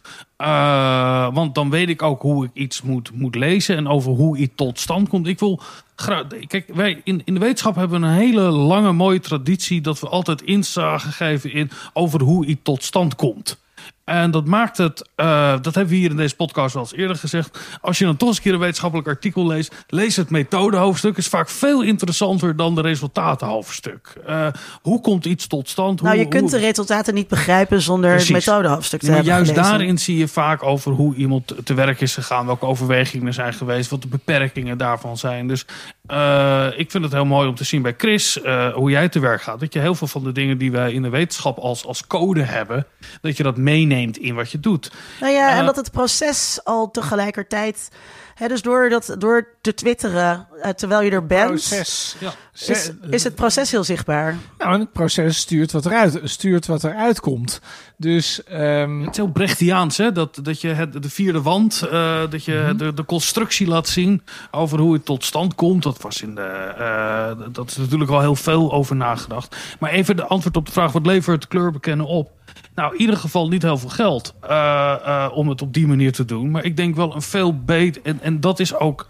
Nou ja, dat vind ik, dat vind ik heel bitter eigenlijk. Dat je als je deze manier van journalistiek bedrijft. Ik vind dat daar veel meer ruimte voor zou moeten komen om dat te doen. Om dingen te doen die kunnen mislukken, langdurig. Ik ben daar zeker niet de eerste in uh, die dat uh, propageert. Wat het mij oplevert is dat ik inzicht krijg in de constructie. Dat vind ik altijd bijdragen aan uh, de betekenis die het voor mij als lezer heeft. Chris, wat ik levert het zeggen, op? Uh, kleur bekennen. Uh, ik weet eigenlijk niet of ik kleur bekend heb. Dat weet ik eigenlijk niet. Dat blijf ik toch een beetje... Ik zag het je net al denken. Ja, ik vind dat eigenlijk namelijk niet. Ik vind namelijk dat ik dat echt niet gedaan heb. Maar... Uh, kijk, het probleem is eigenlijk dat er, dat er geen kleur bekend wordt. Dus ik bedoel, je hebt nu dat... Daar hadden we het net over dat een hele hoop... dat er heel veel nadruk, heel veel aandacht is voor radicaal rechts. Omdat daar dan... Maar dat, en daar is dan kritiek op, maar dan is eigenlijk niet duidelijk... wat is nou het probleem van het feit dat die aandacht er is.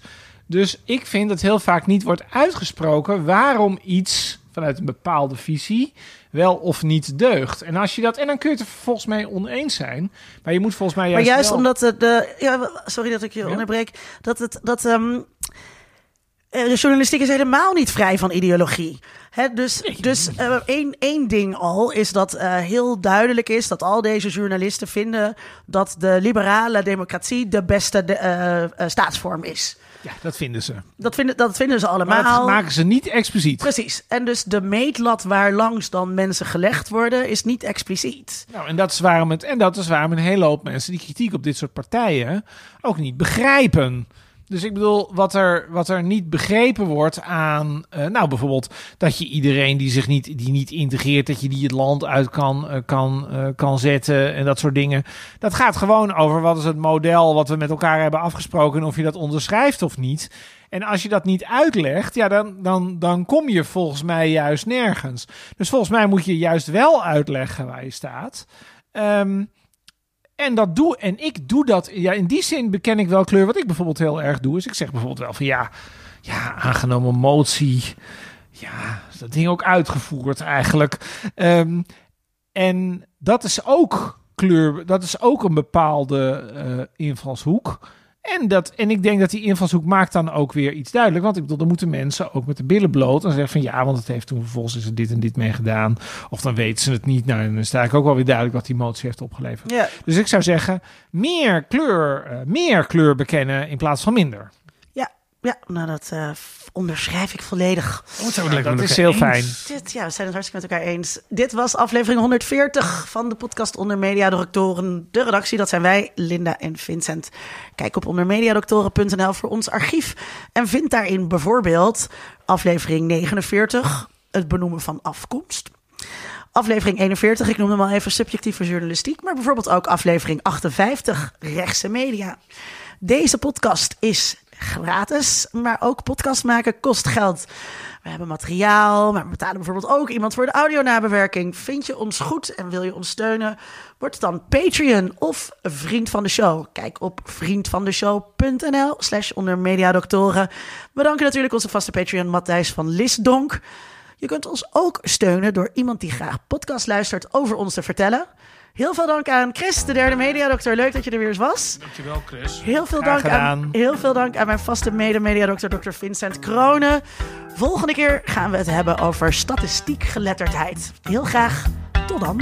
Onder Mediadoktoren is een podcast van Vincent Kroonen en Linda Duits. Meer informatie vindt u op ondermediadoktoren punt n l.